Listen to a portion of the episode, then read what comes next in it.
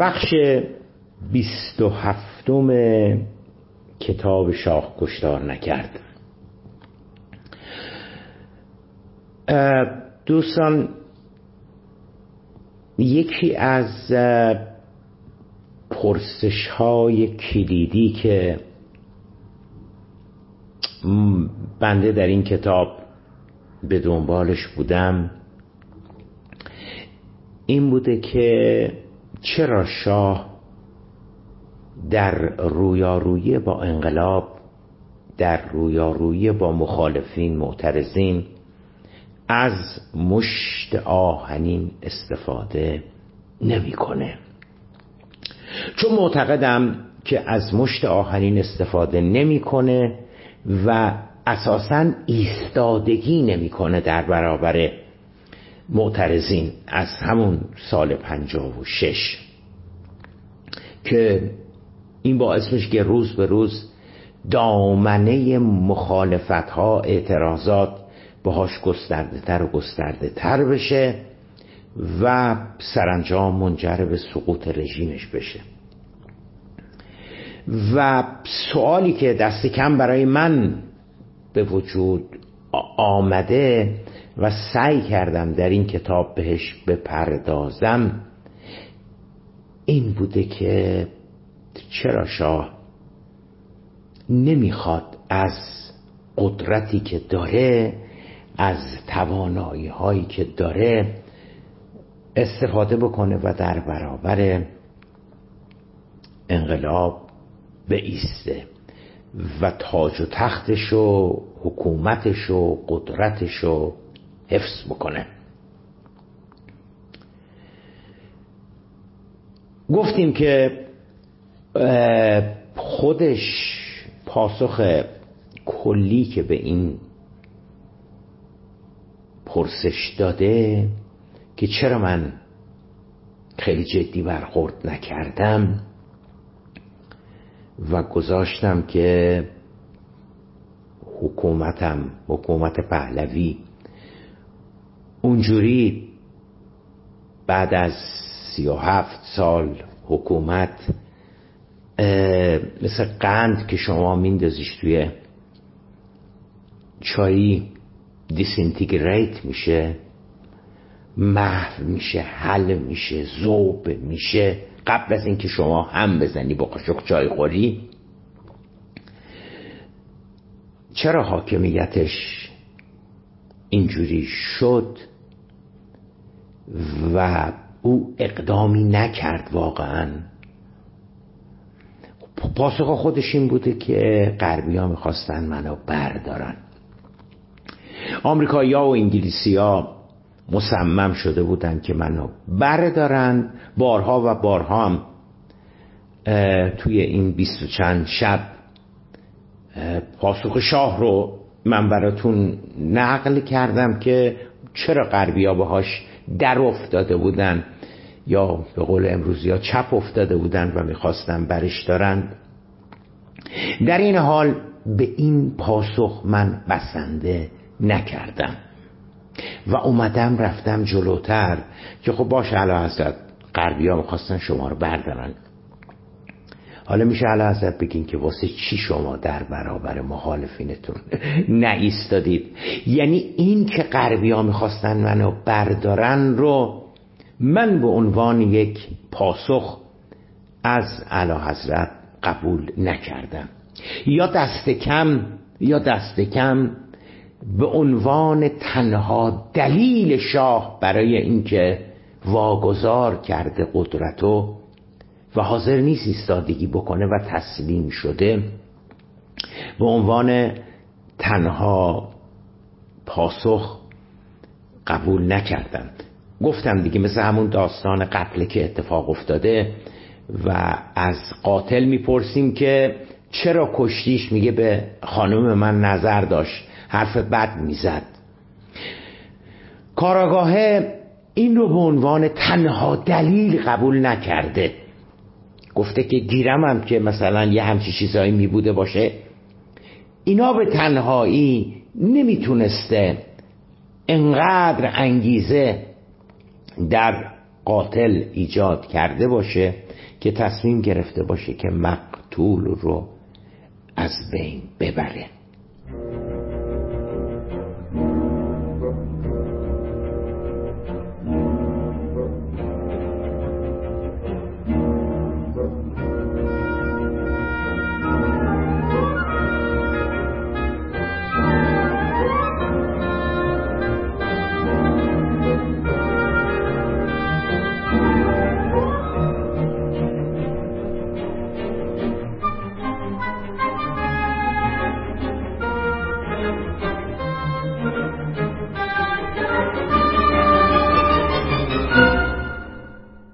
منم مثل اون کاراگاه گفتم دیرمم که علا حضرت به یه همچی باورهایی رسیده بوده به یه همچی تصویر و تصوراتی رسیده بوده که غربی ها می‌خوان برش دارند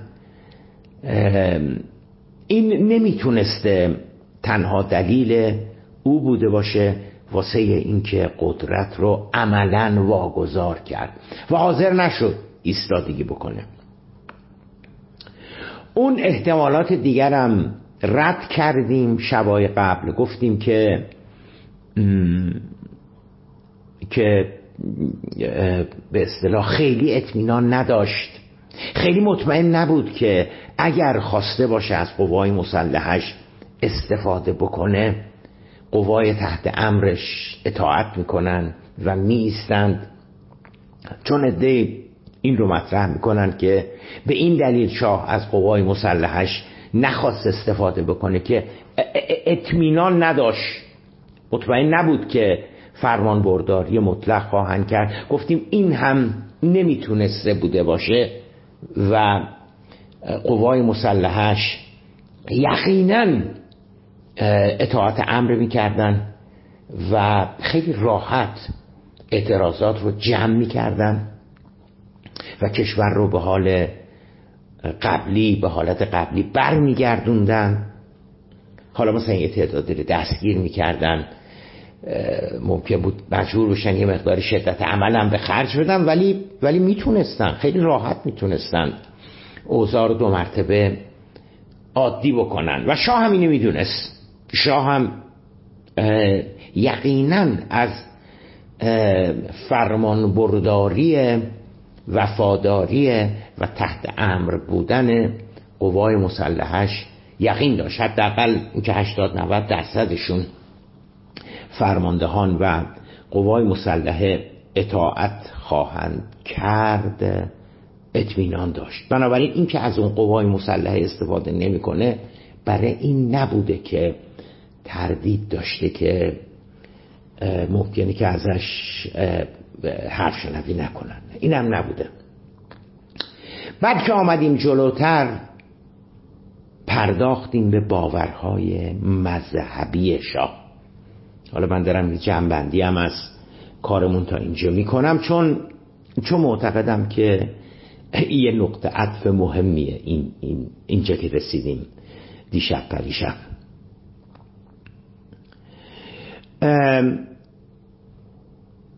باورهای دینی شاه رو مطرح کردیم. گفتیم که برخلاف تصور خیلی به خصوص مخالفینش یعنی نظام جمهوری اسلامی شاه اتفاقا یک باورهای دینی داشته. منتها نکته بسیار مهم این هستش که از این باورهای دینیش یا این باورهای دینیش هیچ تأثیری بر روی تصمیماتش و سیاستهاش نداشته. یعنی اینجوری نبوده که بگیم شاه این تصمیم رو که گرفت مثلا به زنان آزادی داد حق طلاق داد اصلاحات ارزی کرد کارگران را در سود کارخانجات سهیم کرد. سپاه دانش رو یعنی دیپلم وظیفه ها رو به روستاها اعزام کرد که سواد آموزی برای روستایی انجام بدن و به اصطلاح بی سوادی رو ریشه کم بکنن. هیچ از این اقدامات به واسطه این نبود که شاه تحت تاثیر اون باورهای دینیش این کارا رو داره انجام میده. پس سوال سوال. چرا پس اگر اگر هیچ رابطه ای بین اقدامات شاه سیاست های شاه و باورهای دینیش نیست خب چه اصراری بودش که من مسئله باورهای دینی شاه رو برای شما مطرح کردم؟ پاسخش همانطور که دیدیم این بود که شاه دچار یک حوادثی میشه در طول زندگیش. اولینش اتفاق میفته وقتی او پنج سالش بوده چهار سالش پنج سالش بوده. حسبه می‌گیره تبش قطع نمیشه و علال قاعده میبایستی فوت می‌شده. اما تبش میاد پایین. و به نحو باور نکردنی خوب میشه. یعنی اتبا قطع امید کرده بودن و مثل خیلی کسای دیگه ای که تبشون نمیاد پایین در در بیماری حسبه که می‌گیرن و سرانجام هم فوت میشن. حسب شیوع پیدا کرده بوده در اون مقطع اون که شاه مثلا چهار پنج سالش بوده و گفتیم که او خوب میشه. این اولیش بوده. آخریش ششمیش تمون تیراندازی در کاخ مرمر بوده. جایی که امروز مجمع تشخیص مسلحت نظام از شاه در اون مقطع در کاخ مرمر زندگی می‌کرده. از فاصله نزدیک رضا شمس آبادی محافظ شاه بر روی او با با سلاح خودکار آتش میگشاید. دو تن از اطرافیان شاه کشته میشن. ولی شاه به نحو معجزه آسایی حتی یکی از اون گلوله ها هم به شاه اصابت نمی‌کنه. چهار تا دیگه هم حادثه اتفاق میافتد که اون حوادث هم باید عملا شاه رو از بین می بردن. اما شاه از اون حوادث هم به نحو معجزه آسایی جان به سلامت می‌برد. این شش حادثه باعث می شوند که یک احساسی یک فکری در شاه به وجود بیاید که دستی از غیب دستی از عالم بالا مراقب علا حضرته و نگذاشته که علا حضرت جان به جان آفرین تسلیم بکنه توی اون حوادث. و شاه دو دو تا چارتا می‌کنه میگه که پس اون دسته به این دلیل من رو زنده نگه داشته که می‌خواد من یه کاری برای مملکتم انجام بدم. از این اعتقاد از این باور شاه به ندرت دو سه بار بیشتر در طول اون سی و هفت سال صحبت نکرده.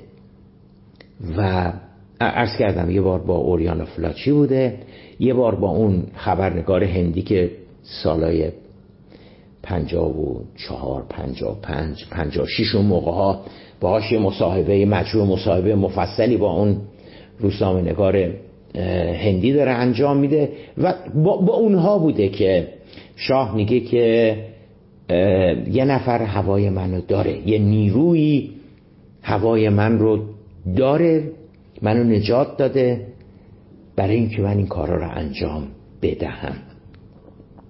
خب حالا گفتیم البته یکی از نتایج این باور یکی از نتایج این باور به طور طبیعی میشه که پس این کارهایی که من دارم می‌کنم درسته.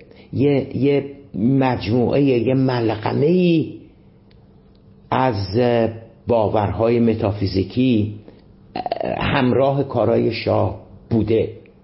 اشکالی که به وجود میاد این بوده که وقتی که این اقدامات شاه این, این کارهایی که شاه می‌کرده یه حالت تقدس پیدا کرده بوده براش.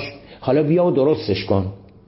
کی می‌تونه بگی که علا حضرت بالای چش شما ابرو است؟ علا حضرت این اصلاحات ارزی که کردید این ایراد این ایراد این ایراد این ایراد رو داره. علا حضرت سهیم کردن کارگران در سود کارخانه جاد ایده خوبیه ولی علا حضرت این این این این این نواقص رو داره. علا حضرت نظام اقتصادی شما یک نظام اقتصادی دولتیه و هیچ نظام اقتصادی دولتی علا حضرت از زمانی که انقلاب صنعتی شده در 1750 علا حضرت ظرف قریب به دو قرن گذشته علا حضرت هیچ اقتصاد دولتی نتونسته موفق باشه. علا حضرت اقتصاد ایران هم یه اقتصاد دولتیه. همه صنایع بزرگ همه مؤسسات اقتصادی بزرگ تمامش متعلق به حکومته. دقیقا چیزی که امروز که فروردین اردیبهشت 1401 هست همه چیز مال حکومته همه چیز مال دولته. یعنی یعنی در حوزه اقتصاد. زمان شاه هم دقیقا اینجوری بود. ببینید مشکلی که به وجود آمده بود این بودش که شاه چون دوچار این دوچار این احساس شده بود که من یه یه رسالت یه وظیفه‌ای دارم دارم این کارا رو انجام میدم نمی‌شد. اجازه نمی‌داد. جایی نبود برای اینکه شما انتقاد بکنی. و دیدیم که شاه چقدر اقداماتش رو مطلق می‌دونست. یعنی درستی و خوبی و و کامل بودن اقداماتش رو و سیاستهایش رو و حکمرانیش رو در کل مطلق می‌دونست. بنابراین مخالفین رو می‌گفت اینا با اینا چشم دیدن پیشرفت و ترقی ایران رو ندارن. ولی اگه کسی خواهان پیشرفت و ترقی ایران باشه چجوری ممکنه که با من و کارهای من مخالفت بکنه؟ بدبختی این بودش که یه همچی یه همچی تصویر و تصوری برای شاه به وجود آمده بود.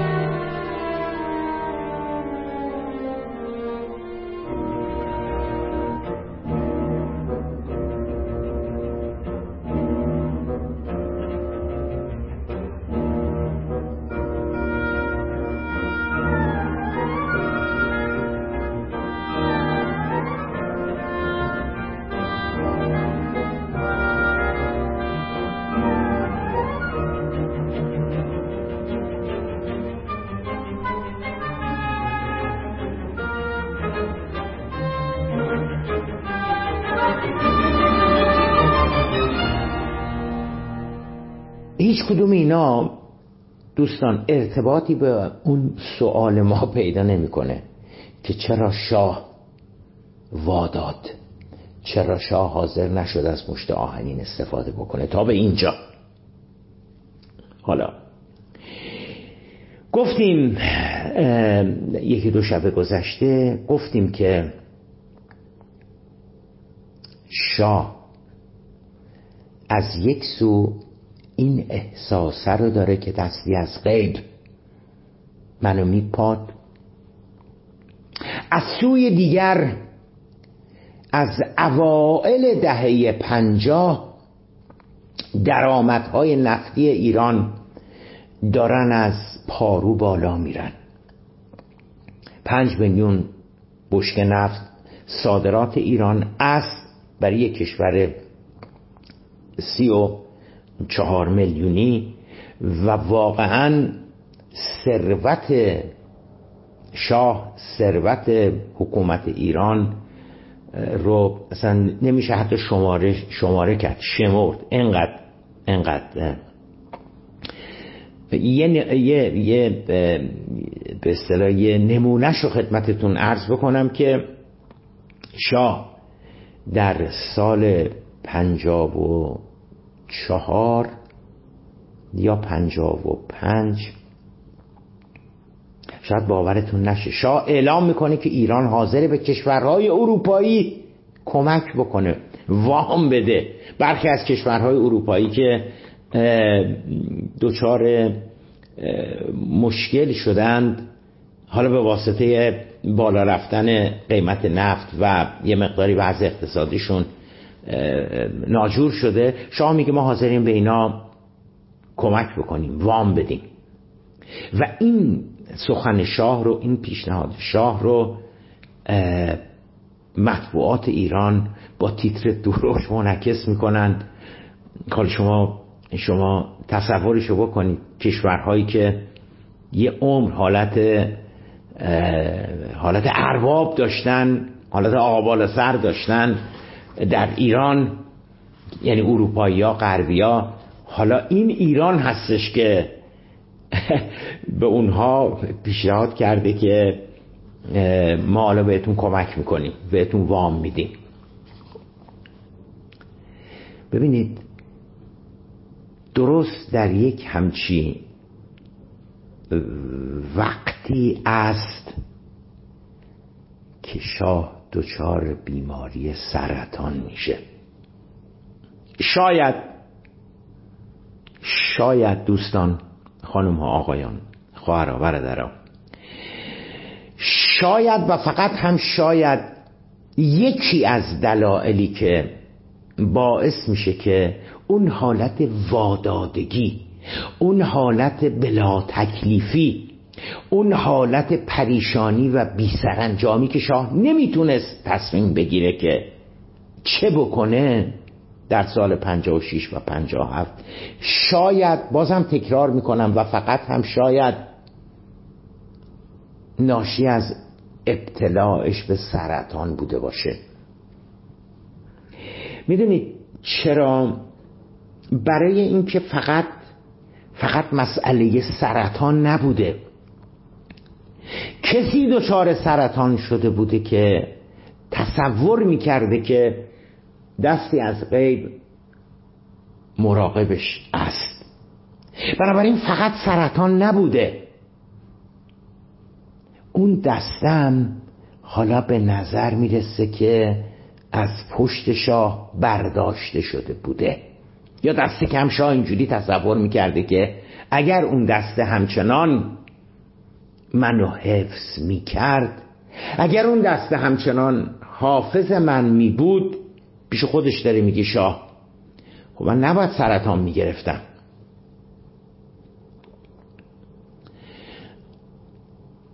ابتلا به سرطان و شنیدن خبر سرطان در سال پنجاب و سه تمام اون, اون کاخ آرزوهایی که اون, چیزی که دنیایی که شاه براش برا خودش ساخته و پرداخته بود فرو میریزه.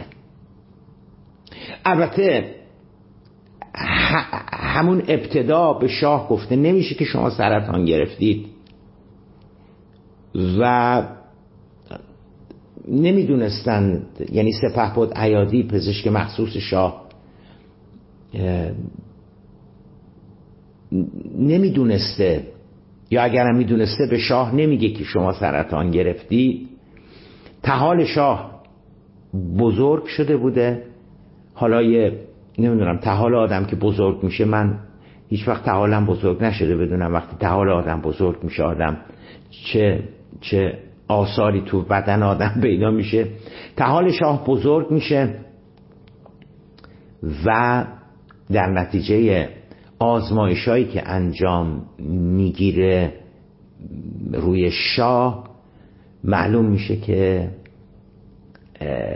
بدخیمه و تحالش دچار سرطان شده. حتی بسیاری از انسانهای عادی هم در مواجهه ناگهانی با بیماری سرطان به هم میریزن مشکل پیدا می‌کنن. چه برسه به شاه که خودشون نظر کرده؟ می‌دونسته. ورود سرطان به زندگی شاه در 53 54 یقینا تغییر و تحولات زیادی در زندگی علا حضرت در نگاهش به زندگی به وجود میاره. خیلی ها که دچار سرطان میشند یه سوال برشون به وجود میاد که چرا من چرا من سرطان گرفتم؟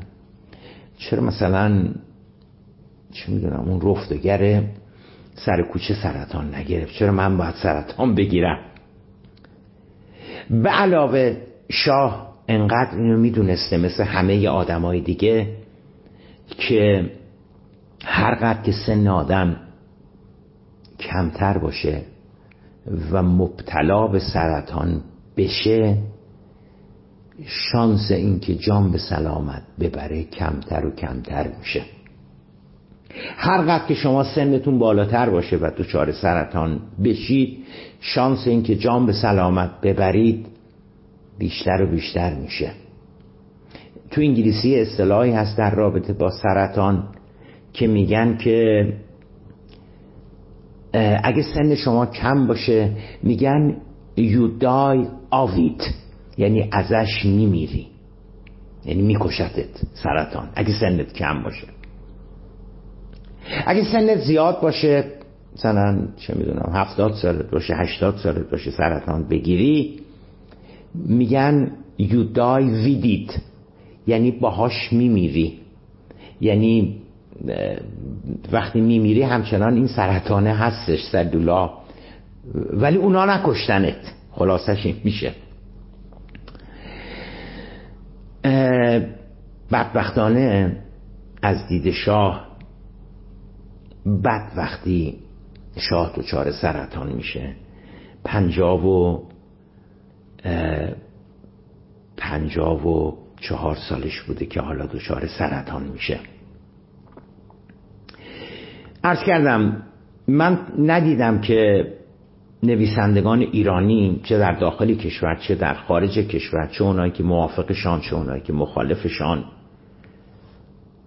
به این مسئله پرداخته باشن. اما ماروین زونیس به این مسئله پرداخته و میگه که یقینا ابتلا به سرطان ضربه نیرومندی به آن رابطه روحی روانی معنوی که شاه میان خود و خدایش قائل شده بوده وارد می شود زونیس در جنبندی توی کتابش می نویسه که نقل قول زونیس رو دارم براتون می‌خونم. پادشاه پنجاه و چهار ساله که تا قبل از ابتلا به سرطان فوقلاده سرحال و فعال بود حالا هنگام صحبت کردن غالبا آه می‌کشید گاهی اوقات صدایش آنقدر پایین می آمد که اطرافیان به زحمت او را می شنیدن. به نقل از کتاب آقای ماروین زونیس پروفسور ماروین زونیس صفحه 282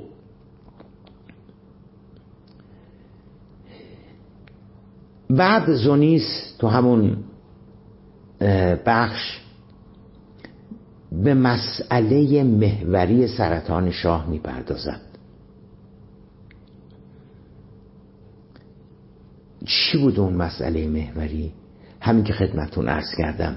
ضربه ای که ابتلا به سرطان به باورهای دینی وارد می‌کنن همون همون که من نظر کرده هستم و و قص علاخازا نقل قول ماروینزانیست را دارم براتون می‌خونم.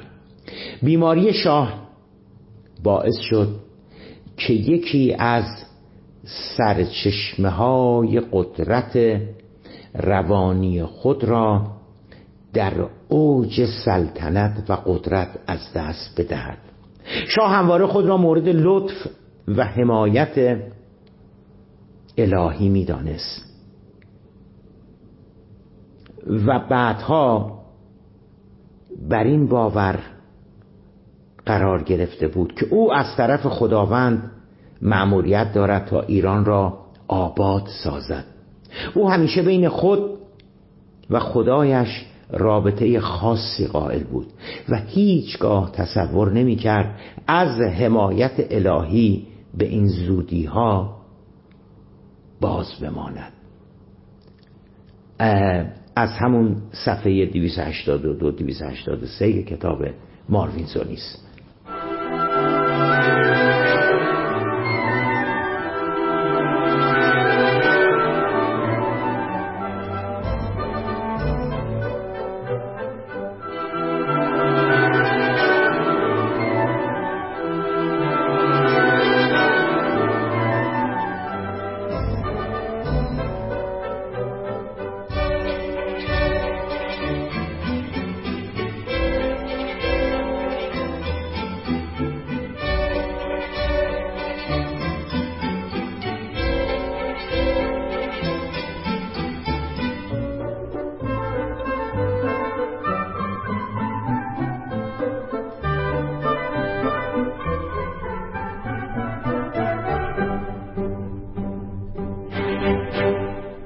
البته همه آدمایی که دچار سرطان میشن درسته که یه مرتبه متوجه میشن که دچار سرطان شدن ولی خب حالا آزمایش انجام میدن بایوپسی انجام میدن تیکه برداری می‌کنن چقدر سرطان پیشرفت کرده می‌دونم عمل بکنیم نکنیم اون تیکه رو اون بخشی که سرطان گرفته در بیاریم. شیمی درمانی بکنیم ردیوتراپی بکنیم. حالا اینجوری نیستش که اگه شما سرطان بگیری دیگه دیگه تموم بشه. نه نه. منتها من بازم دارم روی اون شوک اولیه‌ای که به شاه وارد میشه وقتی متوجه میشه سال 53 که سرطان گرفته بیشتر دارم روی این تیکش و اون اون اون ترکی که اون احساس معنوی که داشت اون ترکی که تو اون احساس معنوی به وجود میاد. خب این یه ضربه. یه ضربه. ضربه دیگری که به شاه وارد می شود یا در درستتر گفته باشیم به اعتقاد نظر کرده بودن و داشتن یک رسالتی در جهت ساختن ایران پیشرفت ایران وارد میشه مواجه شدن ناگهانی شاه با آن حجم گسترده مخالفینش در شهریور 57 بود. یه ضربه 54 بهش وارد میشه که معلوم میشه جدی جدی سرطان گرفته. سه سال بعد دو سال اندی بعدش یه ضربه دیگه بهش وارد میشه که اه همه مخالفن. هیچکی دوستش نداره هیچکی نمیخوادش. به هر دلیلی همه ریختن تو خیابون و میگن مرگ بر شاه. مواجه شدن ناگهانی شاه با آن حجم گسترده مخالفینش در شهریور 57 شاید بتوان گفت که ضربه محکمتری حتی از سرطان به وی وارد می نماید اگر هنوز اگر هنوز بخشایی از آن باورها و تصورات بعد از ابتلا به سرطان کدوم باورها همون که من نظر کرده هستم الی آخر. همچنان در علا حضرت باقی مانده بود. اطلاع و مواجهه شدن با آن همه نارضایتی از عمل کردش چون دشمن شخصی که با شاه نداشتن که بغض و کینه شخصی که با شاه نداشتن. عمل کرد شاه باعث شده بودش که اونقدر نارضایتی و مخالفت باهاش در در سطح جامعه ایران به وجود آمده بوده باشه. اون باقی مانده اون تتمه تصویر و تصوراتی که من ناجی هستم من یه قهرمان هستم من دارم کشور رو یک شب ره صد ساله و قص الهازا بخشیشو ضربه اول رو سرطان دخلش آورد. ضربه دوم. تتمش اگه هنوز چیزی باقی مونده بود مواجه شدن با صدها هزار نفر که شعار علیه علی حضرت میدن و می‌خوان سرنگون بشه. شاه همیشه فکر می‌کرد که یه شبه ره صد ساله رفته اما حالا داره معلوم میشه که نه نه نه. بسیاری از مردمش و ملتش نه تنها از او رضایت ندارند نه تنها ازش طرفداری نمی کنند به خاطر پیشرفت و ترقی که برای مملکت به بار آورده بلکه خواهان سرنگونیش هم هستند. هیچ کس نمی‌تواند با قطعیت پیرامون تفکرات درونی شاه و دینی شاه و اینکه چه تأثیر و تأثیرات مشخصی بر روی شیوه زمامداریش می‌گذارد اظهار نظر کند. ببینید هیچ کس با شاه خودمونی صحبت نکرده بوده. همیشه همیشه شاه خیلی رسمی مصاحبه کرده. حالا با با با ایرانیا که مصاحبه نمی کرده با خارجیان که مصاحبه می کرده خیلی جدی و رسمی ها شما باید نمی‌دونم تکلیف خودتون رو روشن بکنید و شما عادت کردین نفت مجانی گیرتون بیاد ولی الان باید یه خود به خودتون بیان. ببینید همیشه شاه اینجوری مصاحبه می‌کرده. هیچ وقت هیچ وقت این این حجابه رو برداریم این نقابه رو برداریم. این روکشه رو برداریم و شاه خیلی راحت صحبت بکنه. هیچ وقت این اتفاق نیفتاده. بنابراین بنابراین هر چی که بنده بگم یا دیگران بگن در مورد شاه و اسباب و علل رفتارش حدس و, حدس و گمان زنی است. یعنی می‌خوام بگم هیچ هیچکی نمی‌تونه با, با قطعیت و قاطعیت نظر بده که اگر شاه در سالهای پایانی حکومتش دچار سرطان نشده بود چه تأثیر و تأثیراتی و چه طبعاتی ممکن بود دچار سرطان نشدنش به بار بیاورد آیا اساسا انقلابی صورت می گرفت؟ آیا اگر شاه دچار سرطان نشده بود و همچنان سال 54 55 56 سالم بود. آیا ممکن بود اون وادادگی که ما تو شاه داریم می‌بینیم آیا ممکن بود همچنان اون وادادگی باشه؟ نمی‌دونم. نمی‌دونم. هیچکی نمی‌تونه بگه. ما فقط چیزی که می‌تونیم بگیم ببینیم حداقل من. اون وادادگیه هستش. اینکه اگر شاه سرطان به سرطان مبتلا نشده بود آیا همچنان من شاهد اون وادادگی بودم؟ ماش همچنان شاهد آن وادادگی بودیم. نمی‌دونیم. تاریخ گذشته در مورد چیزهایی هستش که اتفاق افتاده است. اینکه اگر شاه دچار سرطان نشده بود چگونه رفتار می‌کرد؟ رو فقط حضرت باری تعالی می‌دونه.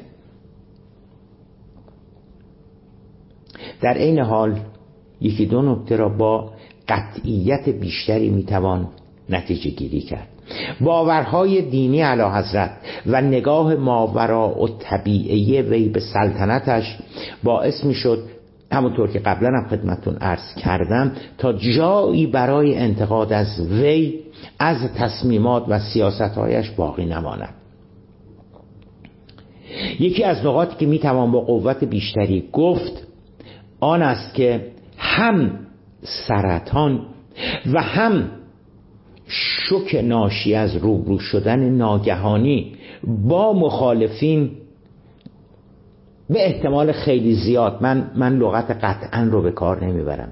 میگم به احتمال خیلی زیاد اون ضعف در تصمیم گیری اگر نگفته باشیم بی ارادگی که ما از شاه در دوران انقلاب می‌بینیم شاید بازم تکرار می‌کنم شاید ناشی از سرطانش به علاوه اینکه یکی دو سال بعد مواجه با اون راه های عظیم میشه و اونا رو از نزدیک بالای هلیکوپتر می‌بینه.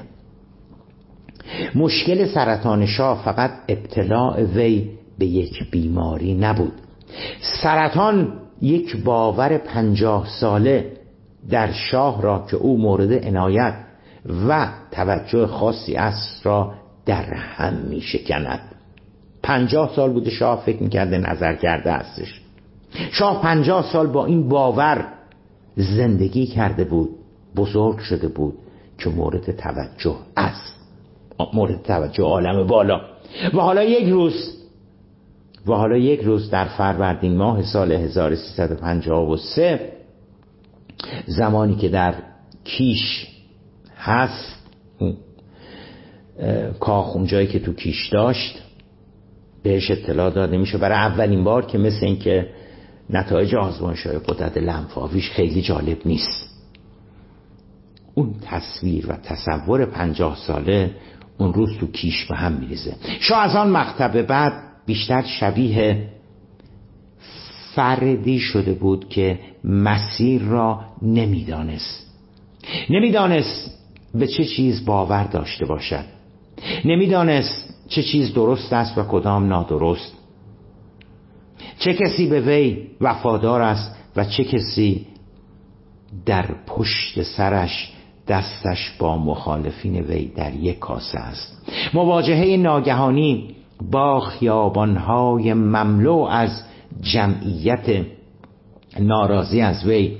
یقینا آن احساس سردرگمی و بلا تکلیفی را عمیقتر می سازد شاید با این نگاه بهتر بتوان درک نمود که چرا در آن برهه زمانی سرنوشت ساز پایانی فرمان روایش و در حالی که مجموعه حاکمیتیش چشمانشان به تصمیمات و اراده علا حضرت دوخته شده بود شاه آن همه در بی ارادگی و بلا تکلیفی فرو رفته بود.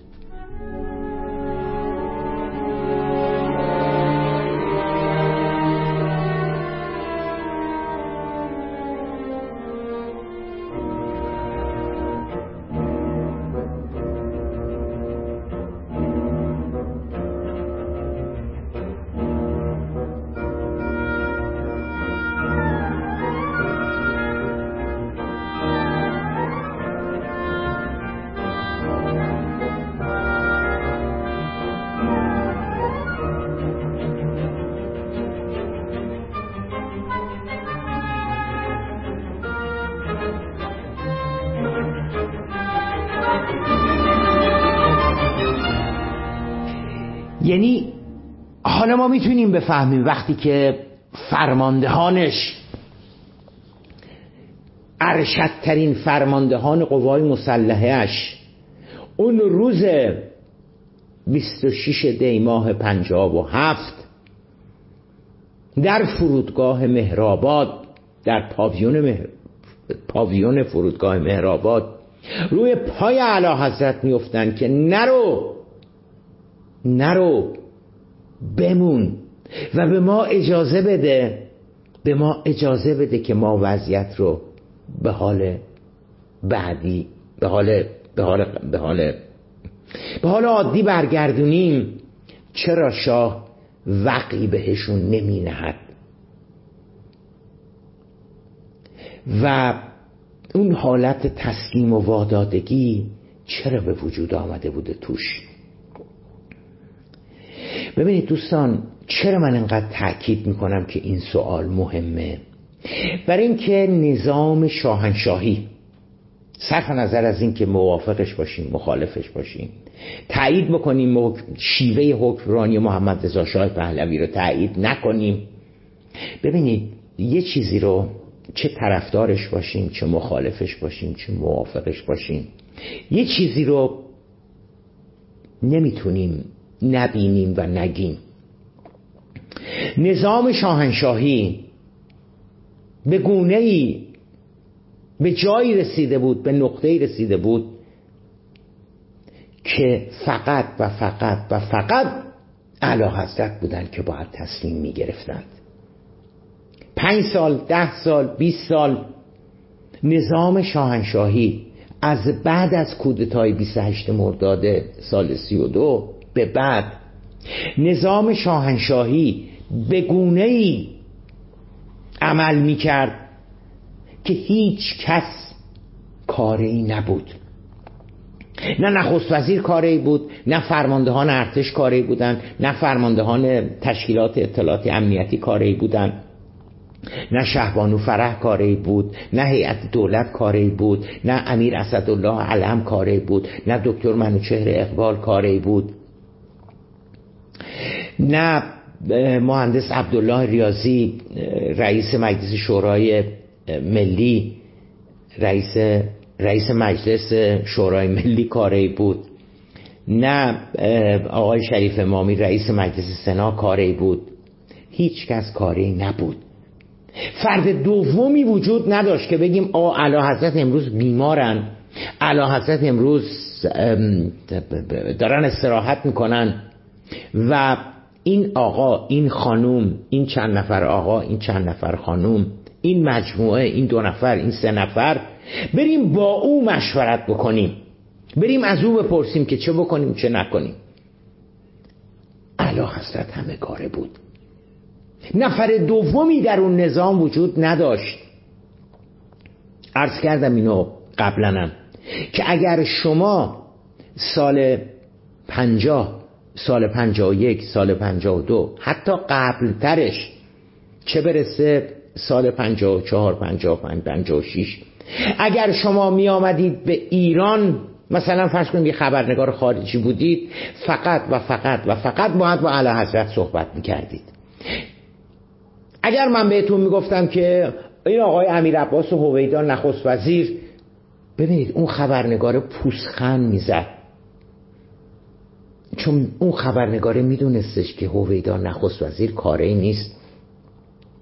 اگر من بهشون گفتم که خانم اوریانا فلاچی آقای ادوارد سابلی شیکاگو تریبیون هرالد تریبیون بیاید الان امروز هیئت دولت بوده جلسه بوده آقای نخست وزیر به علاوه وزرا من خواهش کردم از آقای هویدا که شما رو بپذیرن با هیئت دولت. و شما از اونا سوال بکنید شما خیلی تشکر می‌کردید و می‌گفتید که نه چون می‌دونستید که هیئت دولت و نخست وزیر کاری نیست. مشکل این بود چرا من انقدر روی این وضعیت شاه انگوش گذاشتم و دارم تاکید می‌کنم؟ برای اینکه توی اون نظام شاه وقتی دچار مشکل می‌شد شاه اگر دچار مشکل می‌شد کل اون سیستم کلپس می‌کرد. کل اون سیستم می ایستاد قطار دیدین؟ قطار دیدین؟ ده ها واگن داره. قسمت بار داره قسمت مسافر داره قسمت آشپزخونه داره. ولی یه لوکوموتیو است یه انجین است به قول راهنیا. یه موتور است. حالا چه برقی چه گازوئیلی که اونو می‌بره به جلو. اگر اون به هر دلیلی متوقف بشه و خراب بشه قطار وای میسه. و بهترین بهترین تعبیری که میشه از نظام شاهنشاهی کرد همین بود. همینه. که وقتی اعلی حضرت به هر دلیلی ایستاد و دیگه نتونست تصمیم گیری بکنه دچار دچار پرالسیس دچار فلج فکری شد. به هر دلیلی حالا. دیگه نتونست تصمیم گیری بکنه هیچ هیچ فرد دیگری هیچ نهاد دیگری نبود در اون نظام که تصمیم گیری بکنه. نه فرماندهان نظامی نه نخست وزیر نه شورای سلطنت نه شهبانو فرح نه ولیعهد نه این نه اون هیچ کس دیگری نبود. چون تا بود همه تصمیمات رو خود اعلی حضرت اتخاذ می‌کرد. بنابراین همه نگاه ها همه چشم ها به علا حضرت بود. من تو اجباری تو همین پادگان اون موقع بهشون گفتم پادگان فرح آباد الان نمی‌دونم اسمش چی شده. همین همین پادگانایی که توی شرق تهران هستش الان مال سپاه و اینا هستش. من اجباریم اونجا بود. بعد ما از جلوی تیمسار که رژه می رفتیم مثلا صبحگاه و اینها این رئیس گردانمون رئیس تیپمون می‌گفت نظر به راست. هممون در حالی که سلام نظامی می‌دادیم برمیگشتیم به تیمسار نگاه. کردیم نظام شاهنشاهی اینجوری بود. نظامی که علا حضرت درست کرده بود اینجوری بود. همه نظر به راست همه نگاه ها به علا حضرت بود. هیچ کس در جایگاهی نبود. هیچ کس اجازه نداشت. جایگاه رو ولش کنید. هیچ کس اجازه نداشت تصمیم گیری بکند. فقط و فقط علا حضرت بود که میبایستی تصمیم گیری می‌کرد. در مورد دادن آزادی ها علا حضرت باید تصمیم می‌کرد. آزادی زندانیان سیاسی علا حضرت باید تصمیم گیری می‌کرد. با انگلستان چجوری رابطه داشته باشیم؟ علا حضرت باید تصمیم گیری می‌کرد. با آمریکا باید چجوری رابطه داشته باشیم؟ علا حضرت باید تصمیم گیری می‌کرد. فلان کار رو انجام بدیم؟ علا حضرت باید تصمیم گیری می‌کرد. این کار رو انجام بدیم؟ علا حضرت باید تصمیم گیری می‌کرد. حزب رستاخیز به وجود بیاد؟ علا حضرت باید تصمیم گیری می‌کرد. کس دیگری نبود. که اگر روزی روزگاری اعلی حضرت نتوانند به هر دلیلی تصمیم گیری بکنند آن کس آن فرد آن نهاد آن جانشین موقتا بتواند تصمیم گیری بکند تا اعلی حضرت حالا مجددا. این گویی علا حضرت فکر می‌کرد عمر نوح داره. گویی علا حضرت فکر میکردش که حالا حالا حالا حالا. همچنان توانمند هست و و اگر شما به علا حضرت می‌گفتید که علا حضرت بابا یه خود از قدرت تو بده به هویدا. این هم بعد آدمی نیست آدم تحصیل کرده ایه آدم با تجربه ایه بابا علا حضرت یه خورده از قدرت تو بده به مجلس. بابا علا حضرت یه خود از قدرت تو بده به چه می‌دونم به, این نهاد اون نهاد این حزب اون حزب. خب این حزب رستاخیز که به وجود آوردی از سال 54 خب اینا همه به شما وفادارن. اینا همه بهترین تحصیل کرده های مملکت هستن. خب یه خود اینا تصمیم گیری بکنن. اون گروه اندیشمندان در پرتو انقلاب شاه و ملت اون اسم پرتمطراق همه دانشگاهی همه تحصیل کرده تو بهترین دانشگاه غرب درس خوندن تجربه دارن. بابا یه خودی بس اونا بگن چه بکنیم چه نکنیم. خیر خیر خیر. هیچ کس کاری نبود. همه فرمان بردار بودن. مثل همون سلامی که ما تو اجباری می‌دادیم نظر به راست. همه همه فقط نگاه به اعلی حضرت بود. بنابراین وقتی حضرت نتونست تصمیم بگیره مثل لوکوموتیو اون قطار کل قطار ایستاد. یه بخش دیگه مونده و اون بخش شاه و شاه و آمریکا هستش که انشالله اینو در شبهای بعدی خدمتتون ارائه خواهم داد. ایام به کام باد و شما رو به خداوند صبحان می سپارم. شب و روزتون به خیر